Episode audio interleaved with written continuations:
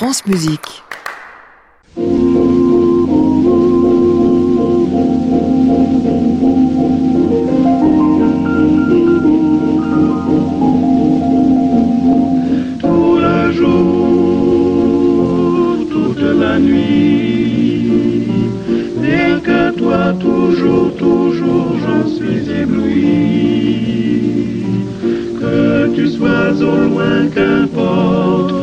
Puisqu'en moi tendrement je t'emporte,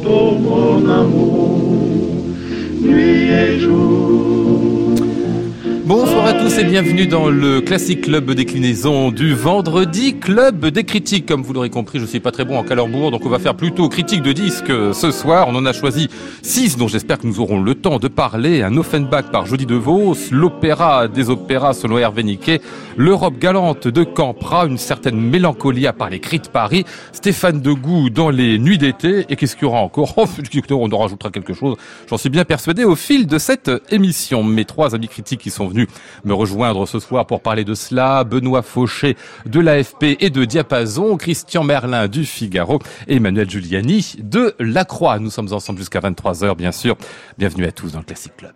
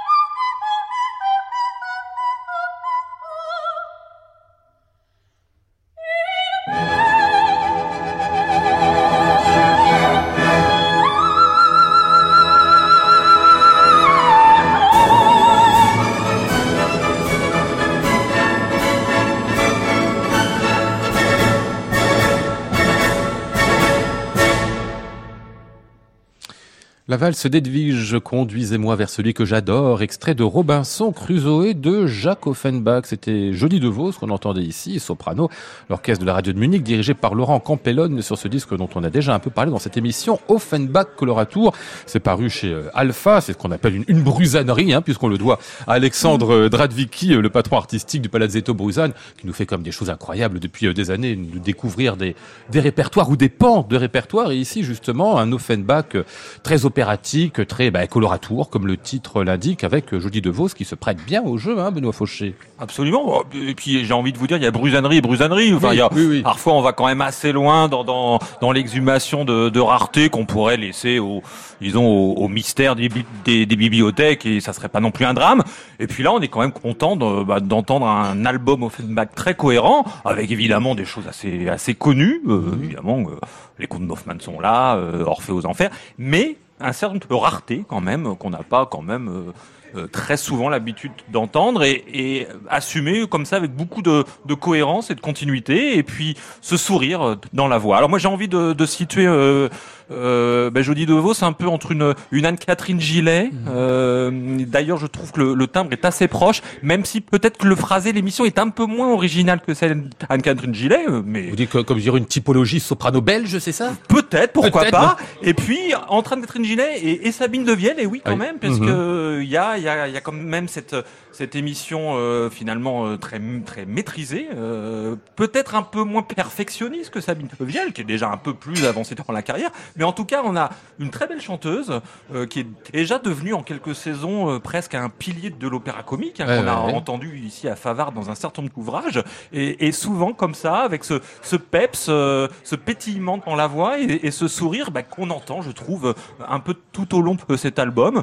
Et c'est et c'est vraiment un plaisir. En plus, c'est un album qui est assez bien accompagné, je Oui, trouve. oui. L'orchestre de la radio de Munich a parfois la réputation d'être un orchestre de studio un peu routinier. Là, c'est pas du tout le cas. Il faut dire qu'il est entre les mains de Laurent Campelonne, un de nos jeunes chefs euh, français qui maîtrise euh, euh, ce répertoire sur, sur le bout de la baguette. tout, tout le français 19e, c'est Exactement. ça, oui, oui. Donc on passe un très bon moment. Hum, Emmanuel Giuliani. Oui, absolument. C'est très vif, très contrasté néanmoins, parce qu'on a des plages comme ça très brillantes, avec le sourire, voire le, voire le rire et les cascades de rire dans la voix, puis d'autres plages beaucoup plus mélancoliques, des romances qui, euh, là, montrent à quel point euh, Jodie DeVos d'abord a une très très jolie diction, pas apprêtée du tout, euh, pleine pleine de charme et de flexibilité, et puis euh, fait passer comme ça des ombres, des des petites brises sur la gaieté avec beaucoup de beaucoup de charme.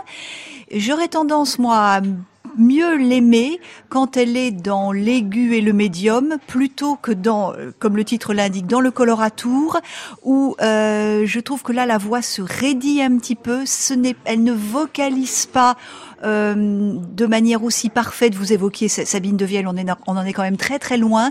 C'est un tout petit peu raide dans les vocalises, alors que dès qu'on est dans le dans le récit, dans la romance, dans l'air plus lyrique, alors là le charme se déploie pleinement et avec en effet un timbre qui peut être en moins extraordinaire mais rappelle là dans l'extrait qu'on a entendu vraiment tout à fait celui de Anne-Catherine Gillet. Donc on va faire une étude scientifique Oui, oui. sur sur les sopranos belges et euh, voilà c'est très prometteur et je me dis que Jodie DeVos quand elle aura euh, un peu plus de maturité vocale et sans doute que sa voix se recentrera un peu sur du lyrique léger et non pas le, le coloratour ou le très léger.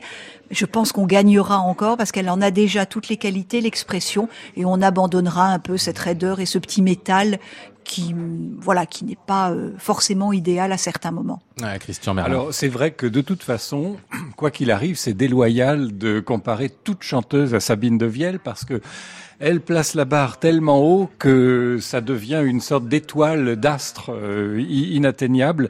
De fait, il est vrai que le suraigu est un peu dur. Bon, ça on l'a entendu dans l'extrait que vous avez passé. D'ailleurs, c'était assez assez manifeste. Mais à part cette toute petite, euh, toute petite remarque, le chant est d'un grand naturel. Et ça, euh, c'est euh, extrêmement agréable. Et surtout, alors ça permet de se rendre compte que euh, Offenbach devait avoir sous la main de sacrées chanteuses, Oui. parce que ce qu'il écrit est, est tout à fait exigeant euh, sur le plan de la technique euh, vocale. Et comme disait euh, Emmanuel, euh, avec une grande palette de- d'expressions. Il n'y a pas que la virtuosité, et euh, parfois même euh, à, à l'intérieur du même air. Et ça c'est vraiment intéressant parce qu'on se rend compte que le répertoire léger, en l'occurrence, euh, bah, a, a tous les traits de l'opéra au fond et qu'il n'y a pas grand écart entre ce que pouvait faire Offenbach et à la même époque, euh, je ne sais pas moi, quelqu'un comme Gounod par exemple, des, des compositeurs de cet acabit-là. Et euh, par exemple, moi je pense au, j'ai j'ai beaucoup aimé l'air du euh, du voyage dans la lune, voilà qui clôt le, le, le, le récital, parce que justement il commence par euh, toute une partie lyrique lente, et puis ensuite on va vers la vers la virtuosité. Et ça, je trouve que ce passage-là est, est négocié avec beaucoup d'habileté, beaucoup de naturel. Et en plus, euh, Laurent Campellone, ça c'est vrai, voilà quelqu'un Oui. qui sait très bien guider les chanteurs. C'est un chef lyrique de, de, de- dans- dans l'âme. Oui, puis comme l'a dit Benoît tout à l'heure, c'est vrai qu'on découvre des petits joyaux. Alors, le roi Carotte, on a eu l'occasion de le voir à Lyon et puis après à Lille, mais c'est vrai que cette romance, rien que pour cela, ça, et alors, je dis de Vos, est absolument merveilleuse, de, de, de charme et en effet de naturel et de, euh, voilà, elle, elle nous entraîne, elle nous prend par la main dans, dans, dans cette très très jolie mélodie et, et on la suit sans, sans hésiter. Donc vraiment des pépites et un disque qu'on pourrait tout à fait offrir à quelqu'un qui a une conception de l'opéra avec des grosses dames qui hurlent. On lui montrerait que c'est des, aussi de- des jeunes femmes très fines et qui chantent avec énormément d'esprit. Ouais, une petite bulle de champagne, ce disque. Oh bon, très Euh, bien. moi, je, moi, je retiens le, le rondeau de ciboulette dans Mesdames Ah oui. de la Hanne. Ah, c'est charmant. charmant, Oui, oui, c'est oui. très très Charmant. bien. Le, le- le choix Très des, bien le, le choix des pièces est quand même bien fait aussi. hein, Excellent. Bon, bon, très bien. Euh, Offenbach Coloratour, c'est donc le titre général de ce disque pour Jody DeVos, Laurent Campellone. Ça vient de paraître chez Alpha. Eh ben, pour la suite, on va dire euh, d'un drap de Vicky l'autre, tiens.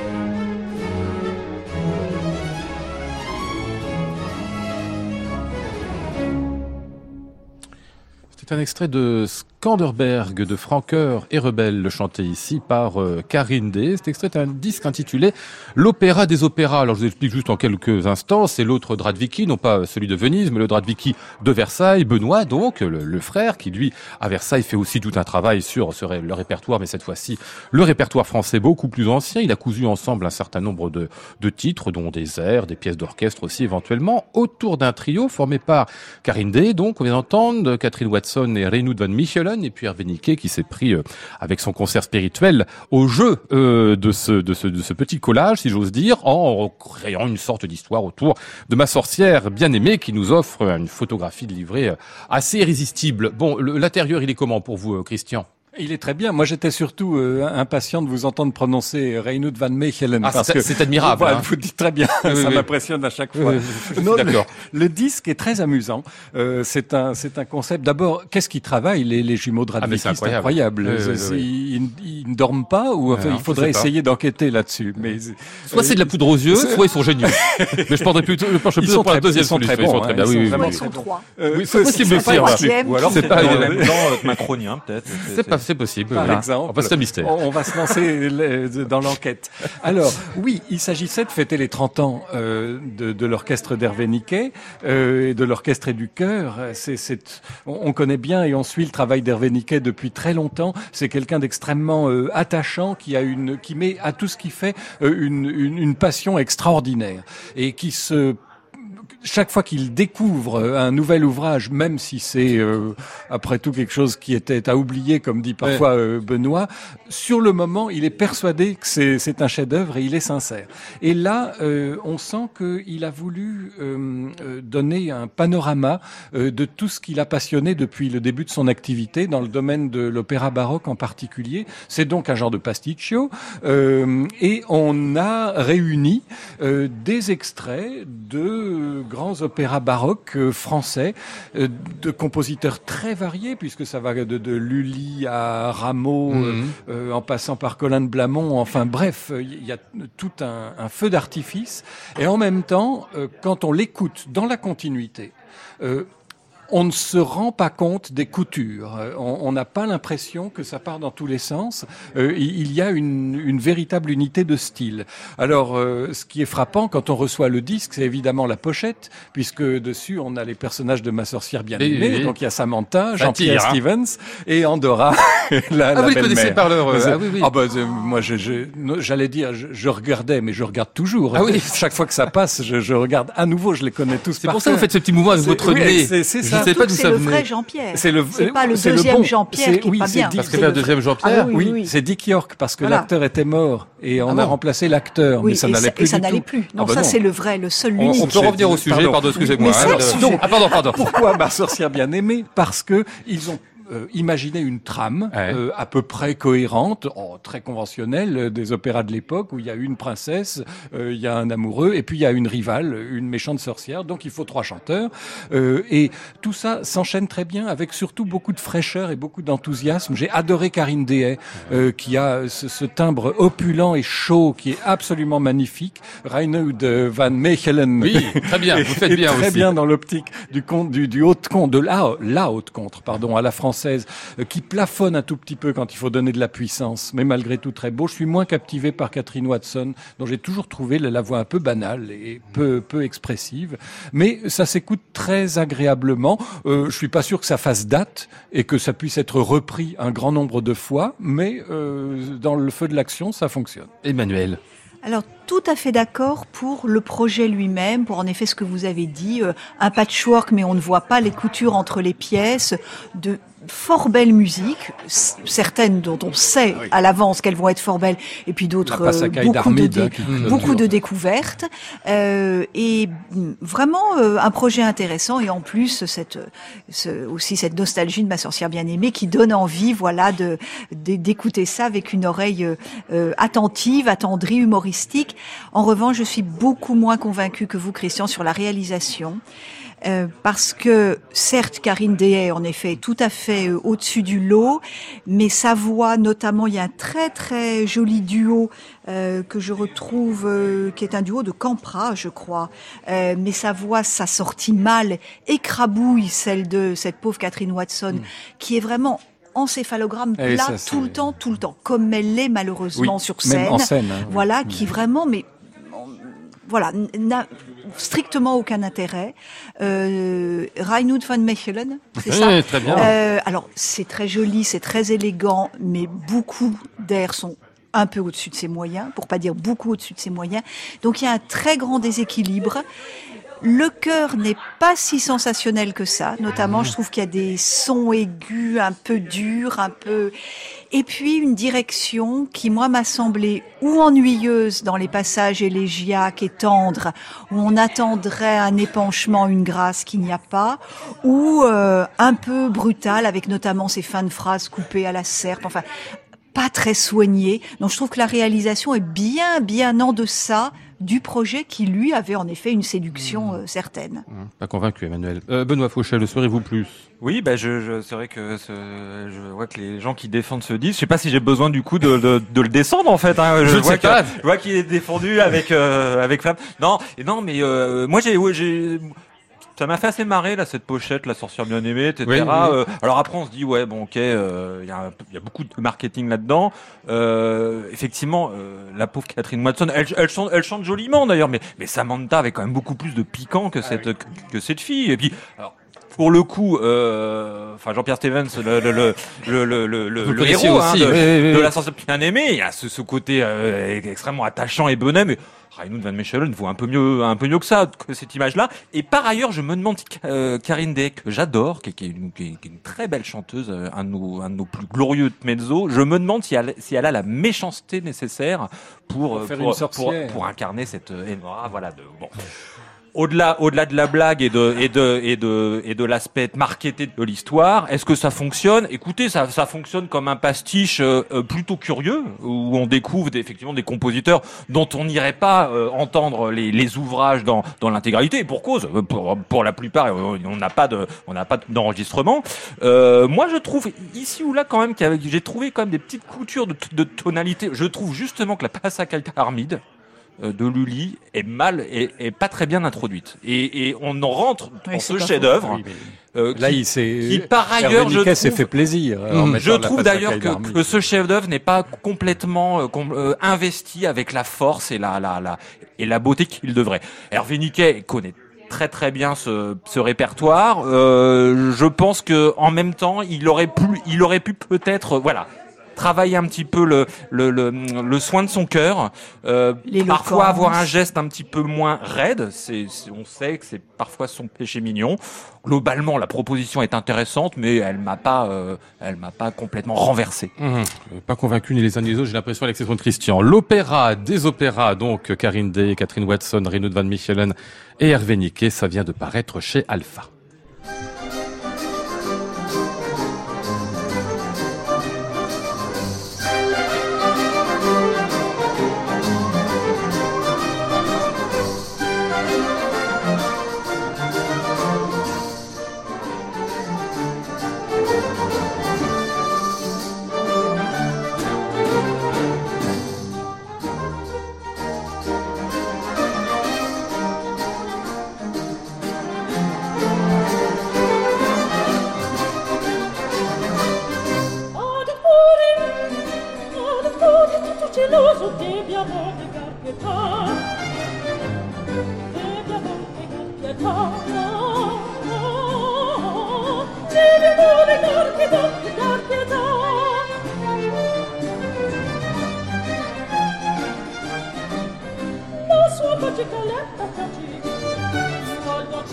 poco c'è che non crudeltà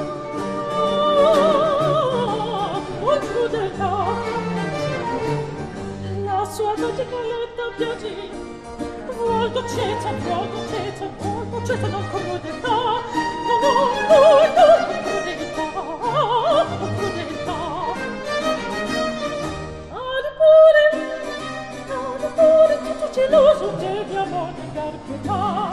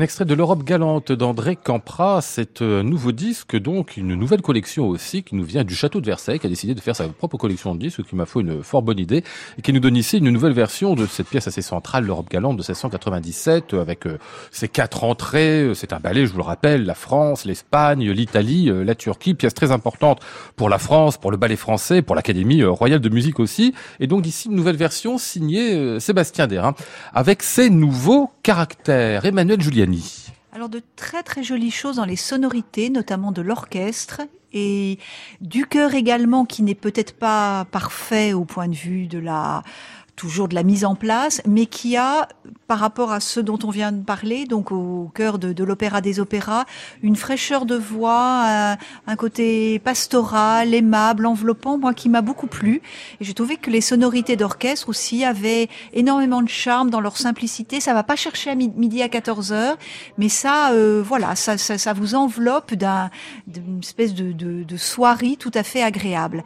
Je n'en dirais pas tout à fait autant des voix solistes qui sont un peu parfois euh, euh, limités dans leur possibilité d'expression et surtout de variété d'expression. Parce qu'avec ce tour d'Europe en quelques Mhm. pays, euh, Turquie incluse, euh, on devrait avoir, et c'est c'est aussi le charme de cette œuvre, je me rappelle il y a très longtemps au, au Festival d'Aix-en-Provence, il y avait une version ce, ce semi-scénique qui était drôle comme tout et qui, qui montrait à quel point avec plein de clichés, mais on en a encore Ouais, aujourd'hui. On parcourait comme ça euh, les, les, les différentes très nations, pétillante, en effet, très hein. pétillante, et puis ben, c'est ça, pleine de, de- pleine de clins d'œil. Là, tout, euh, tout ça est un peu arasé. On a un ensemble absolument charmant avec quelques petites caractérisations des différentes nations, mais on n'est pas du tout dans cette euh, dans cette expression. On va pas sans doute assez loin à cause des voix solistes qui, je pense, ne peuvent pas euh, ne peuvent pas le faire et sont un peu toujours dans le même registre. Et puis peut-être aussi de la direction de Sébastien Derain qui, euh, j'ai employé un terme moche, mais manque un peu de niaque, un peu de peps, un peu d'éloquence, un peu d'engagement.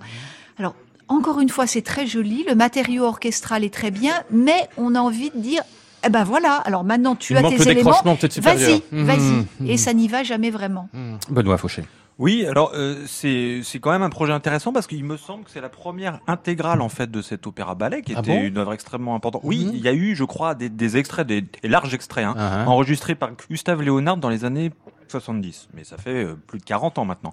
Donc euh, là, on a, euh, on tient ce qui semble être le- le- le- l'intégrale de la partition éditée par Ballard en fait à l'époque. Hein, voilà. Donc, bah c'est on est on est content d'avoir ça, cet opéra ballet qui était vraiment le un genre extrêmement phare dans cette époque-là, qui, permettait effectivement, en plus de comment dire, de bah, bah, d'évoquer toutes les richesses euh, musicales européennes et, dont et dont Versailles et dont et dont la cour était était le, brillant reflet.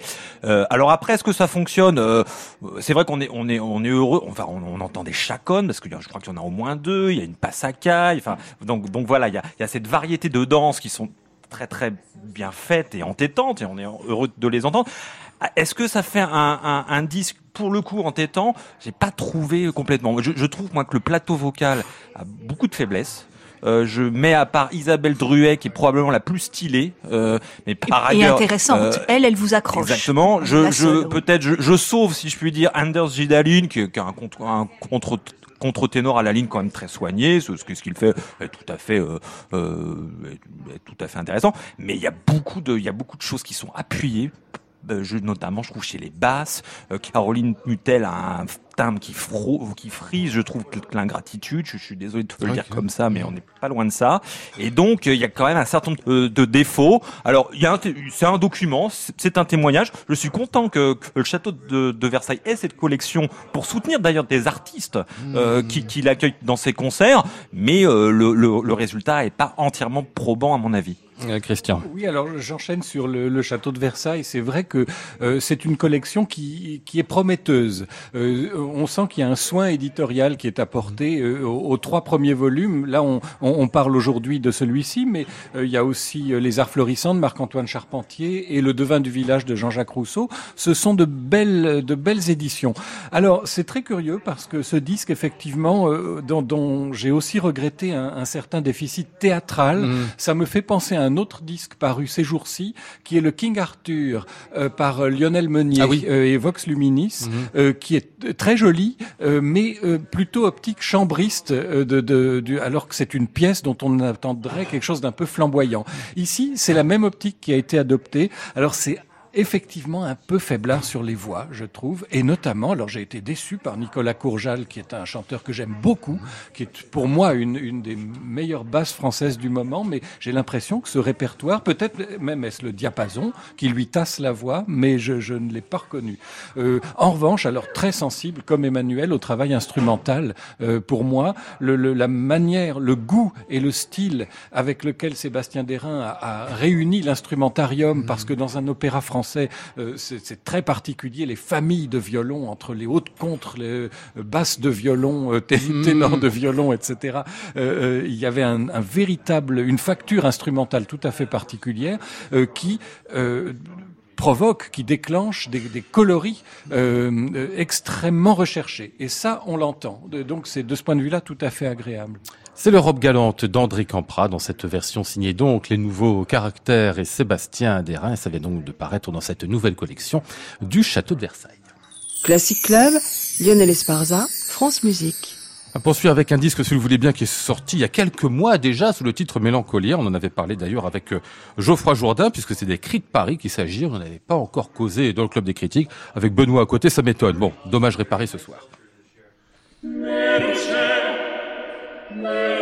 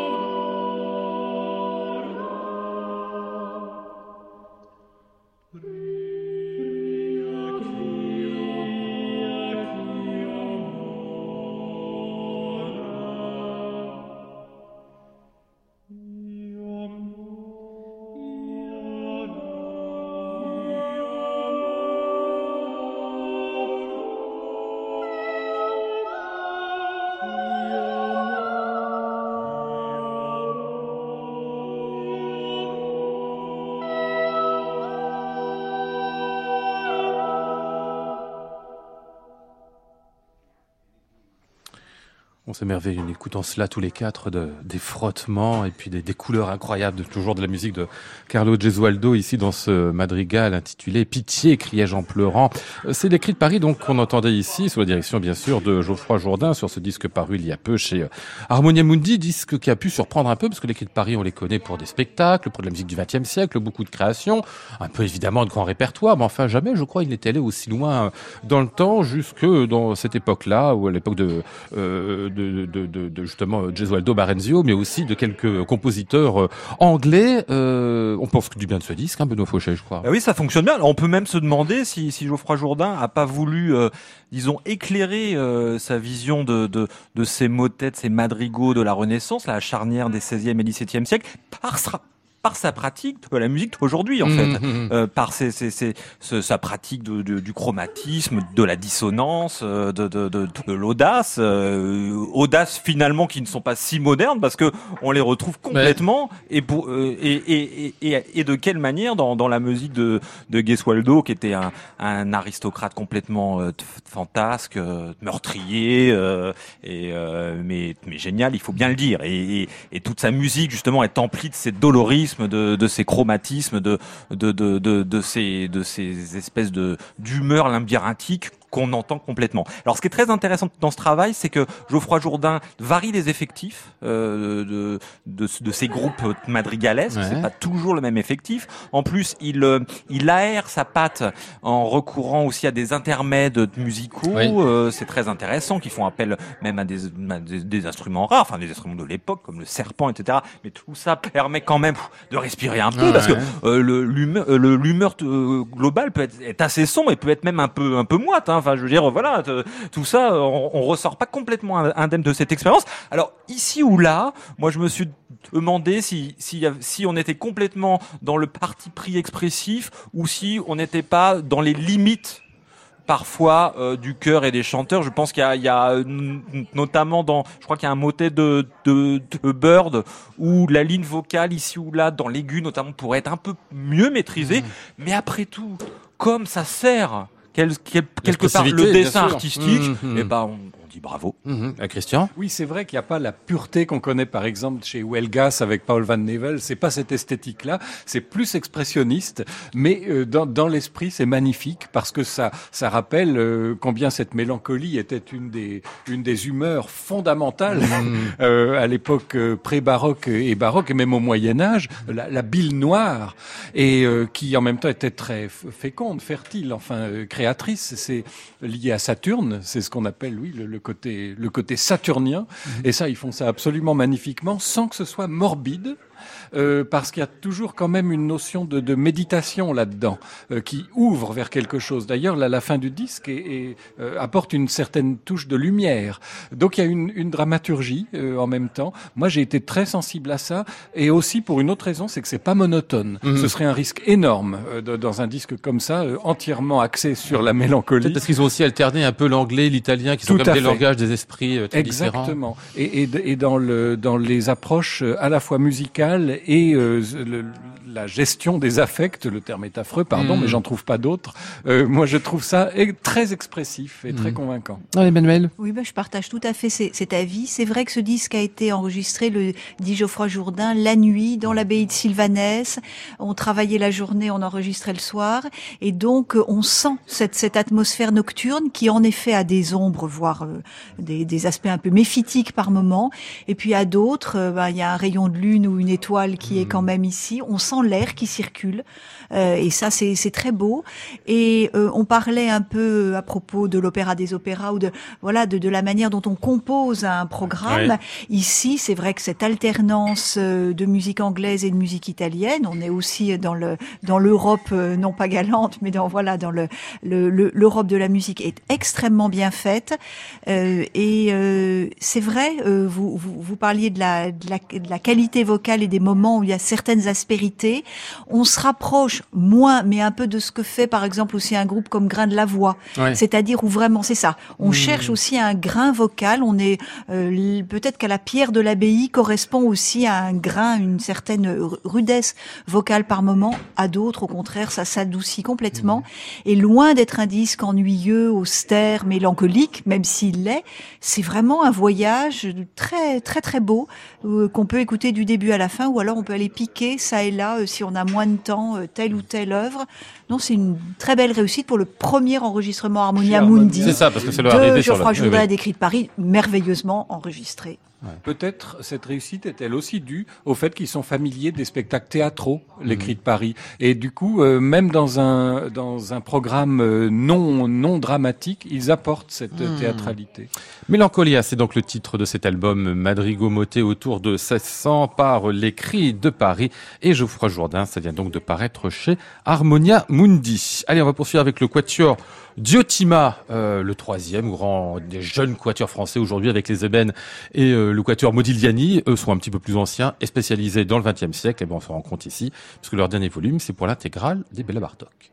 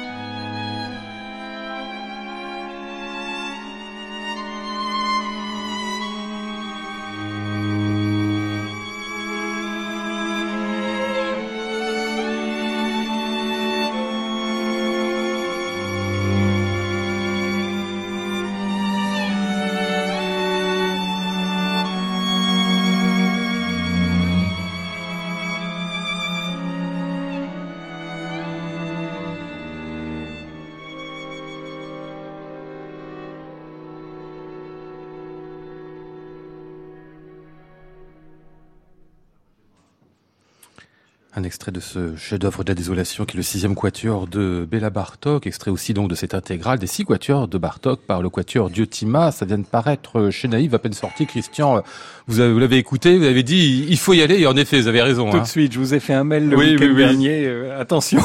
Attention. Ah, cette écoute, je, je suis encore dedans. Euh, D'ailleurs, je l'ai réécouté dans la foulée, euh, immédiatement. Il faut dire, les six quatuors de Bartok, euh, en gros, sont au XXe siècle ce que les 15 de Beethoven sont au XIXe, euh, donc une sorte de Bible. Et euh, donc, c'était très intéressant de voir le quatuor Diotima qui a déjà fait un coffret École de Vienne, euh, Mhm. Berg, Schoenberg, Webern, euh, qui était extrêmement réussi, aller vers ce répertoire-là. Et ils le font magistralement. Euh, les six quatuors sont euh, classés chronologiquement euh, dans les dans les trois CD. Et alors là, c'est très intéressant parce qu'on a vraiment toute l'évolution d'un parcours. Euh, les premiers, encore plutôt euh, période hongroise, avec certains éléments de folklore complètement stylisés, bien sûr, même arabisants parfois. Et ça s'est fait admirablement avec un sens du rythme extraordinaire. Euh, ensuite, euh, les, les, les 3 et 4 plutôt euh, après avoir écouté euh, le- l'école de Vienne justement, euh, donc influencé par cette modernité. Et là, les Diotima sont chez eux. Et puis le 5 et finalement le 6. Vous dites désolation et encore, vous n'avez pas passé la toute fin où Oui, là, oui. la musique se délite Mm. euh, purement et simplement. Euh, et ça, je trouve qu'il nous invite à un parcours en montrant à la fois l'évolution du style, mais en même temps l'unité euh, de, de cette de cette composition et de cette couleur. Instrumentalement, c'est une réalisation admirable euh, et qui n'est ni euh, euh, exagérée dans l'expressionnisme, ni froide. Je trouve que c'est la, la, bel synthèse, la synthèse idéale pour découvrir ce répertoire. Hmm. Benoît, vous l'avez écouté aussi ce disque, hein? Absolument. Alors moi, je vais, je vais vous dire les choses. Je les, je les ai écoutés surtout aujourd'hui parce que euh, je l'ai écouté sur une plateforme de, Ouais. de téléchargement et le disque sort aujourd'hui. Donc il Ah a oui. fallu que je, Mmh. voilà, je, que, que je, que je- C'était du je direct live de la critique, là. Et, et justement, on se prend complètement dans, ce- dans cette expérience dont on n'a pas envie de sortir. Quoi. Voilà. Mmh. C'est c'est six quatuors, c'est c'est c'est 30 ans de, de la vie de, de Bartok. Et quelque part, il y a- il y, a quelque chose de, de, de très autobiographique en fait dans ce qu'il nous dit, même dans, dans, dans ce récit qui va justement vers le délitement, euh, comme l'a dit Christian Merlin. Et puis, ça nous raconte aussi euh, cette, euh, ce moment de l'histoire de l'Europe, qui est le qui est le qui est le moment de, de, de Grande euh, la grande catastrophe et ça on, et on l'entend dans ce sixième Mhm. dans ce sixième quatuor.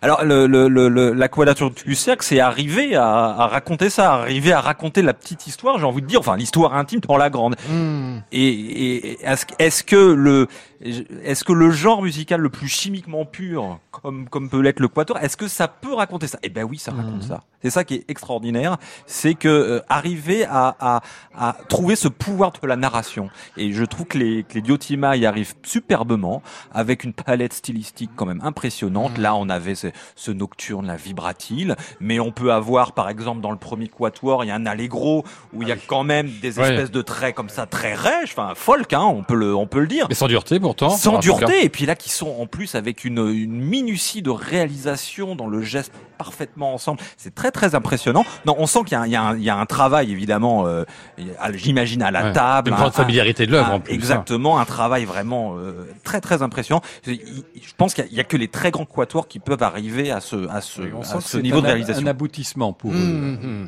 mmh. Béla Bartok, l'intégrale des quatuors à cordes, les six donc gravés par le quatuor Diotima chez Naïf. C'est un grand disque et on invitera les Diotima bientôt, bien sûr, pour en parler dans cette émission.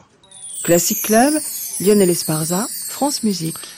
On va refermer avec un disque dont on a ici déjà causé d'ailleurs avec le chef d'orchestre François-Xavier Roth et ses siècles pour un programme tout Berlioz, Harold en Italie avec en soliste Tabea Zimmermann et Les Nuits d'été avec en soliste cette fois Stéphane Degout, baryton, une sorte de surprise. Enfin, euh, François-Xavier Roth s'est exprimé là-dessus d'ailleurs. hein. Il n'y a rien de très clair chez Berlioz, donc euh, je dirais pas on fait ce qu'on veut, mais pourquoi pas un baryton D'autant que là, avec Stéphane Degout, on tient Emmanuel Giuliani, euh, bah, ça fait quelque chose. Hein. Ah oui, on tient vraiment quelque chose de merveilleux. On a parlé de toutes nos réserves précédentes sur certains plateaux vocaux, mais là, enfin, un plateau, un, un soliste vocal, c'est absolument magnifique, d'intelligence, de l'addiction, du phrasé, de la de la pénétration euh, de, du sens des mots et à la fois de la sensualité des mots. C'est absolument ma- magnifique. Une ligne vocale, il respire exactement comme il faut, quand il faut. Euh, il- euh, je sais plus qui, euh, peut-être moi d'ailleurs, évoquait tout à l'heure les fins de phrases. Il termine ses Ouais, phrases ouais. d'une manière, mais c'est absolument idéal. Et puis, là, aussi bien dans Harold en Italie que dans Les Nuits d'été, qui sont quand même des- absolus, absolus chefs-d'œuvre. Espérons que cette année anniversaire fera en- enfin que, non pas euh, 99,9, mais 100% des Français reconnaîtront que Berlioz est un grand, grand génie euh, de la, de la, des, des- compositeurs hexagonaux. Et, et au-delà, euh, on a un orchestre et une direction de François-Xavier Roth qui est absolument somptueuse. Moi, j'ai rarement, pour ne pas dire jamais, entendu l'orchestre des Nuits d'été avec une telle subtilité, une telle, un tel ensemble de courants euh, instrumentaux, ces bizarreries. On en parlait à propos de Gesualdo, mais Dieu sait qu'il y a des Mhm. bizarreries aussi dans les timbres et dans les harmonies de Berlioz. C'est vraiment une splendeur. Hum, Eh bien, on va écouter, si vous voulez bien, au cimetière, extrait de ces nuits d'été. Stéphane Degout, donc, Les siècles et François-Xavier Roth. Connaissez-vous la blanche tombe? Où flotte avec un son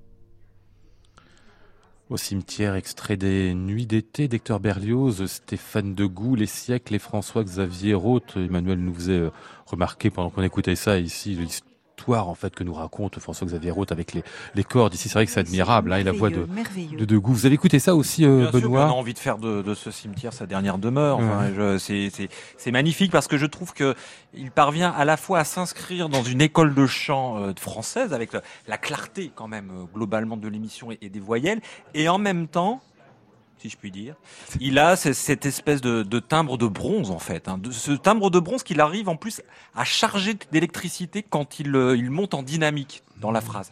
Et c'est, je trouve que c'est extraordinaire. Enfin, je, ça donne la chair de poule. Et, et euh, bon, là, on a entendu aussi bien, mais on peut, le spectre de la rose est vraiment à tomber par terre. Il y a des, il y a des beautés, il y a, il y a une capacité chez ce chanteur en plus à, à affiner, à trouver des, des nuances, euh, des nuances piano dans l'aigu euh, magnifique. Et ce dialogue avec cet orchestre euh, des Nuits d'été, qui, est- qui, est un- qui est un orchestre très, très chambriste, hein, qui est une espèce d'enveloppe légère, là, qui sonne magnifiquement avec ses cordes en boyau, ses, avec ses bois français. Il faut, il faut quand même dire que François François Xavier Roth est notre grand berliozien. Il a appris son Berlioz, il faut le dire, avec Colin Davis au LSO quand il était assistant du LSO. Mm. Également avec Gardiner, je crois qu'il avait été assistant des Troyens Absolument, au Châtelet. Châtelet, oui, oui. Euh, donc il, est, ouais, il maîtrise ça à merveille. Je crois que ça va être un des grands chefs de cette année anniversaire. On va passer un très beau moment. Hmm, Bon, très bien. Alors, un disque qu'ils ont adoré, vous l'aurez compris, Harold en Italie et Les Nuits d'été d'Hector Berlioz, autour de François-Xavier Roth avec euh, comme soliste Tabea Zimmermann et Stéphane Degout. Ça vient de paraître chez Harmonia Mundi. On va dire que c'est le disque de la soirée, hein. Celui que vous aurez préféré, j'ai l'impression, sauf Christian qui l'a pas encore écouté. Ah, il va faire ça ce soir, mais j'ai très il le Ah, il- il, est sorti aujourd'hui. Et moi, j'ai très très envie des Bartok.